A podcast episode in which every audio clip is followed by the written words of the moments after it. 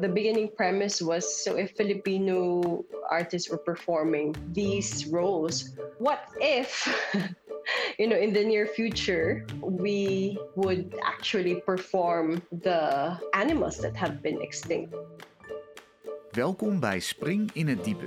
In deze podcast ga ik, kunstjournalist Luc Hezen, in gesprek met makers wiens werk te zien of te beleven is op het Spring Performing Arts Festival dat plaatsvindt van 12 tot en met 21 mei 2022 in Utrecht. In deze aflevering praat ik met de Filipijnse danser en choreograaf Aiza Jackson. Ze onderzoekt met haar voorstellingen de werkomstandigheden van de grote groep Filipijnen die actief is in de kunsten, service-industrie of de entertainment. Ze constateert dat voor dat werk een bijna continu uitdragen van enthousiasme, geluk en dienstbaarheid vereist is. Waarden waar Filipijnen over de hele wereld onbekend staan. Behalve op de druk die dit oplevert, richt Aisa zich op hoe westerse culturele tradities het Filipijnse lichaam inperken. Bijvoorbeeld door de schoonheidsidealen in klassiek ballet of in de uitvoering van Disney-verhalen, waarin Filipijnse performers niet verder komen dan het spelen van stereotype, grappige en enthousiaste bijrollen. In haar meerjarige project Happyland neemt ze het werk van Filipijnse performers voor Disneyland als uitgangspunt. De performance Manila Zoo, die te zien is tijdens Spring 2022, maakte Aisa samen met de Duitse componist en DJ Charlotte Simon en is het derde deel uit dit project.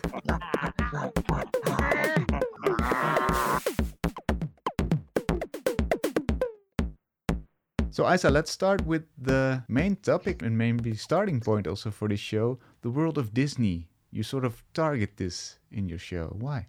Well, Disney is actually the main subject of a trilogy called Happy Land. So Happy Land is uh, mainly about the Filipino labor, performance of happiness, and production of fantasy in this happiness empire, the Disneyland. And Manila Zoo is actually the third part of Happy Land trilogy.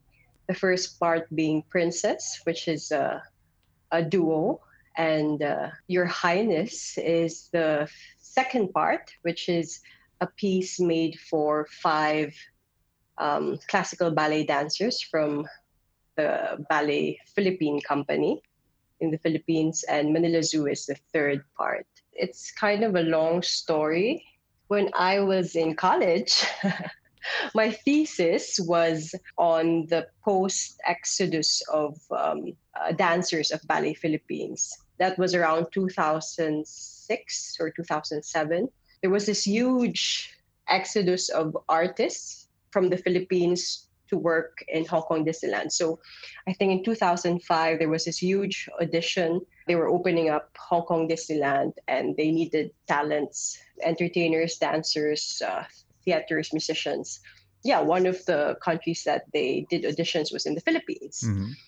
And what happened afterwards is that the senior artists of theater and dance companies suddenly migrated to work in Hong Kong. They chose to work in Disneyland rather than continue in the company that they're in, mainly for financial reasons, as well as artistic, because there's, I mean, they're in the top companies in the Philippines, so there's not the next step. I mean, so this is actually a good option for a lot of the senior artists. And that left really a huge void in the artistic community. You know, so there's a lot of brain drain, sort of. Exactly. And the artists that were affected were mainly my generation, like the ones who were left behind, the, ones who were still studying and have to fill in the shoes of the senior company members. And I focused on uh, Philippines, this company, to have your idols leave and you had to step into their shoes, not having that years of experience or even, um, you know, having to get advice from your seniors. That was um, the beginning, beginning. 2015, I started to take it up again, but now from the perspective of the ones who were working in Hong Kong Disneyland, the ones who left mm-hmm. and are in the heart of um, the happiness empire. And what was interesting is that the Filipinos who were working there all had secondary roles. They've never, they, they don't have the main roles. Definitely not the princesses' roles because they're all Caucasian looking. and being brown, you cannot be employed as a princess, mm. which I found really interesting because these narratives, this, these stories are basically the stories that we grew up with as children, you know, Little Mermaid, Beauty and the Beast, Lion King. We were perfect, ideal, laboring, entertaining bodies inside this system of Disney because we speak English fluently, we know the stories, but within the the labor employment um, situation, you can only get to a certain placement. Of course, the lead roles are paid higher. Yeah. There's more benefits. if you get the a princess role, you would have a budget for housing. Mm-hmm. And in Hong Kong, that's huge. I mean, it's it's the the prices of rent and housing is just ridiculously high. You don't have that for other uh, secondary characters or even more the backdrop and there's also this phenomenon that um, apparently Filipinos are the favored entertainers in the Disney park because they just overperform happiness. Mm. they just do 200 times more than the others. I guess being foreigners, they have to prove their their skill and worth in order to stay.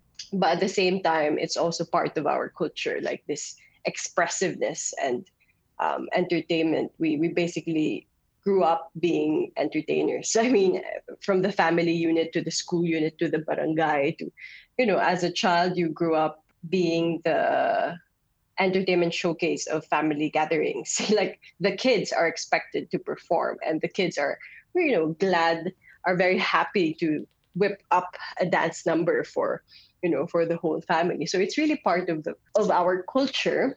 But then I guess the works also ask what is underneath this performance of happiness, the history of, of happiness as a survival mechanism. I mean, mm. that is a, a very important affective skill when you're in the service um, industry, that you're performing pleasantness right. as part of your service. And being you know a country that exports service this is something that is cultivated in in people you don't know anymore if it's innate or a survival mechanism right. I mean like a seemingly positive cultural trait could be coming from trauma from being colonized and having to perform subservience through being pleasant it's also possible that it's exploited hospitality. You know, right. there's a culture in the Philippines that pakikipagkapwa-tao is basically becoming the, the other hmm. as a, a, way to connect. Maybe it's similar to stepping into other people's shoes, but it's really more a relational way of being in our culture. And all these layers, how do how do you translate these into a, a performance or a show? Well, for Princess, we basically zoned in on the character of Snow White. So the proposal of Princess is that two Filipino performers, one female, one male, hijack Snow White. Basically, they become Snow White her speech, her movement, her mannerisms, her voice is very basically programmed into this Filipino bodies, which I find disruptive in three ways. I mean, first, these are brown bodies. Second, it's a male and female body. Third, it's two Snow Whites. I mean, in the world of Disney, there can only be one Snow White. You cannot have copies of Snow White. And on top of that, you cannot have corrupted copies of Snow White. Mm. So I guess the, the the basis of Princess is the corrupted copy. You know, like the copy can actually run run away with the original and perform agency from within the original. So it's a kind of cannibalism of of the original and yeah performing uh, something monstrous something that is not supposed to exist in that way to have to have a crack in the system, in the perfect Disney system. yeah, definitely a huge crack. Mm-hmm.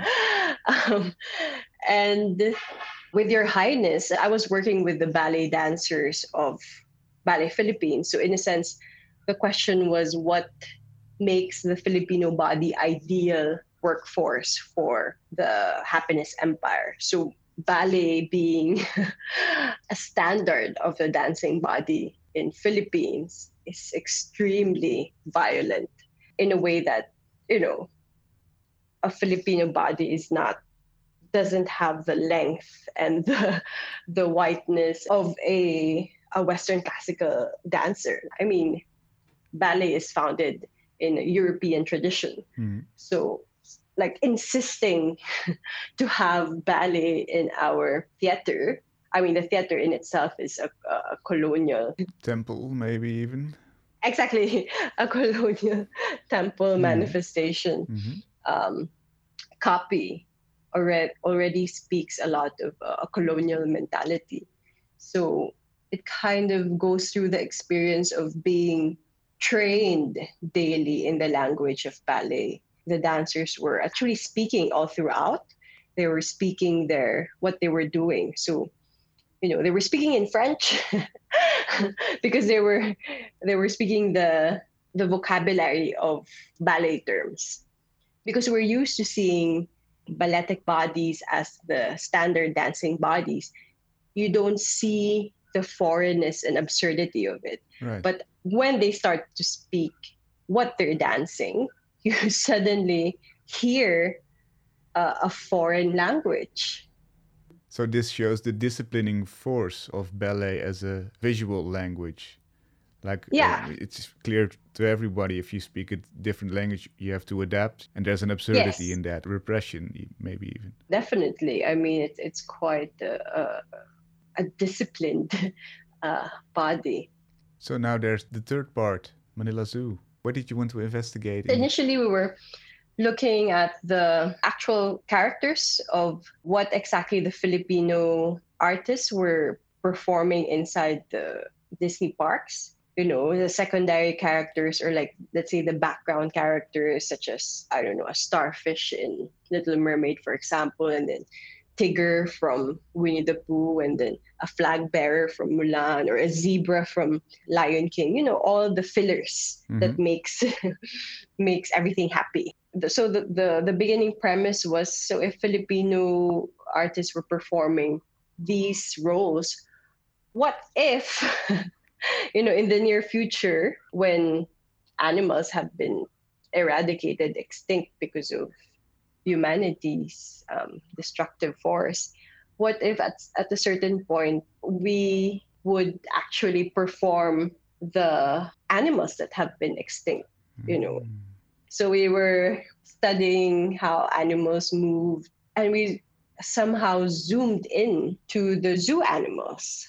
We quickly figured out that um, there's a specific behavior that animals in enclosed um, environments perform, which is a repetitive behavior that denotes stress, anxiety, and depression, pacing back and forth, mm.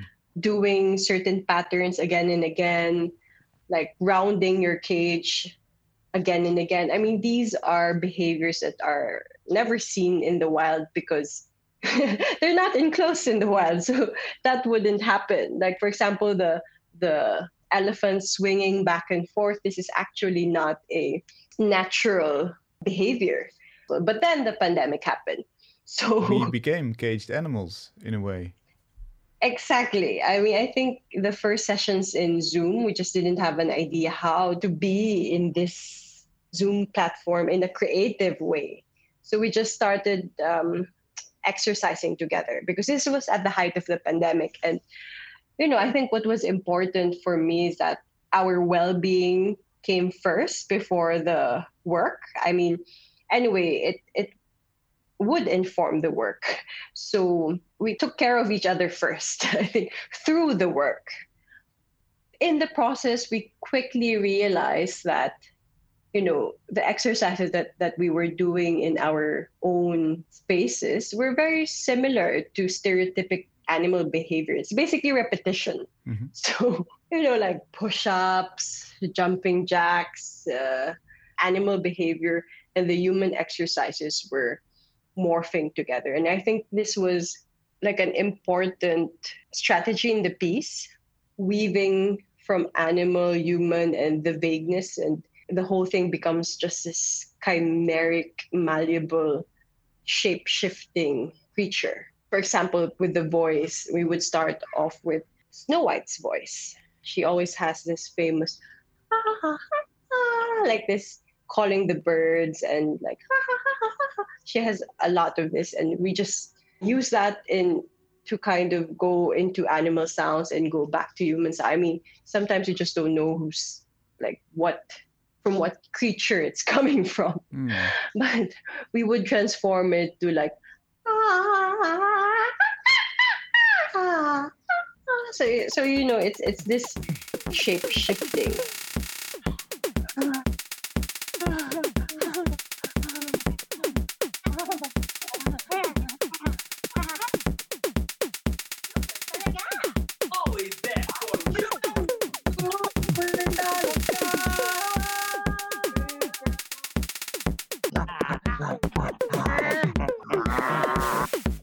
what also became apparent is that the core subject that we were working with in Manila Zoo, which is systems of labor, isolation, and confinement, is very much present and entering a new frontier of the digital space. So the Zoom frame as the new enclosures that everybody has to adapt to and deal with. So there's suddenly existing layers of confinement that we don't have to stage. It's already the the condition of the pandemic platform. Right, that's of, so interesting. Of Zoom. And of course, the actual body is situated in a room, which is your physical enclosure, literally, because you can't go out. You're most of 2021, it was lockdown. And then, of course, the city as the capitalist zoo, basically. Right. One of our main concerns is that being live performers, how do we actually perform liveness in this virtual flatness? how can affect pass through all these technological dimensions? And yeah, I think we, we, we found an interesting dramaturgy like specific sections were made so that the audience can understand how live we are. Because you can always you can always like like looking at the screen and the projection you can always ah yeah but this is pre-recorded. This is impossible that it is live. And i think the magic of having to you know the realization of liveness is vital to the dramaturgy of the work and to having to imagine all these bodies in different places performing in different times time frames mm-hmm. and time zones but at the same time i mean of course there's a lag but like to think that you know sitting i mean as an audience sitting in one theater in one location and you have all these performers in their own rooms in different mainly in the philippines performing for you, but at the same time performing for no one in their actual spaces. Right. So that's the new reality that we that we live in. How would you say this translates to the physical experience for the audience? You already mentioned that we see different Zoom screens. They are obviously sitting in the traditional theater. What will they experience? For Manila Zoo, I insisted on a collective spectatorship. This cannot be accessed from your laptop. It should be seen in a theater space collectively. I still believe in the power of the theater, that you're accountable to each other's presence, the energy and dynamics of what is being produced in the act of watching is powerful as opposed to watching alone. So we walk into the theater in Utrecht. What will we see? We'll be on the screen. we'll be on the screen, and um, you'll see us in our individual boxes. It is a Zoom performance, but I think what you lose in terms of presence an actual physical presence, you gain in terms of scale. Suddenly, you're in this, you know, you're massive. I mean, you're projected on screen, and the body is framed differently. You perform for the camera differently in relation to a live audience. You know, you can go very close and you see details of person's face, you know, sweat, saliva, hair. I mean, all this you can't do that on in live theater. You can't go to somebody's eye and like do like. and I think here we can we hmm. can like go extreme close-ups and frame our bodies in suggestive ways that you know leave a lot of things to the imagination what would you say that you have learned in this third act of your bigger research when it comes to the Philippine body being used as a workforce? We learned a lot, definitely. Um, but I think I'm more convinced that there is extreme power in shape shifting, in becoming monstrous, in becoming ungraspable, something that you can't fathom, and something that you don't understand is monstrous. No, it's something that escapes your knowledge, and I think that's where the grasp of exploitation stops. You know, you, you can't exploit something that you don't know. Hmm. Maybe all the works, I mean, all all this physical investigation can lead to a point where a combination of everything yeah can reach that state of malleability of porousness of shape shifting of something that is yeah cannot be grasped by a capitalist system how can you use something that you don't understand i mean you have to categorize it and put, put it in a box put it in an enclosure of knowability in order to make it useful or make it serve a purpose. Manila Zoo has allowed me to think beyond the human, like to expand my awareness to really other species and forms of life. I guess to decentralize the human figure, especially with the pandemic. I mean, it's an interesting strategy to be something that is ungraspable and in that way be more powerful? I mean, power powerful in the sense of not being of of use. it's a different kind of power, I think. It's, yes, it is. It, it wouldn't be the traditional sense of power. I'm trying to find ways of becoming this. but it's difficult because your whole identity has been programmed within a system of functionality. Mm-hmm. But that's what that's what art can do. I think we can escape usefulness. Yeah, yeah, to a certain extent. But I, I guess art is also uh, appropriated within this, you know, power dynamics of the system. I mean, most of the time it's it's used for the benefit of power play, and I think I'm allergic to that. I'm glad you uh, try to change this and find different ways by using your art. Thanks a lot. Yeah, thank you. would, would, you agree? um, I guess things it's all it's a process, and um, I think the the the disruption happens in different stages mm. and different times. I mean, what was urgent before is no longer urgent now. It's a different urgency. So there's going to um, be an Act 4 and an Act 5 and an Act 6. but first, Act 3 in Utrecht.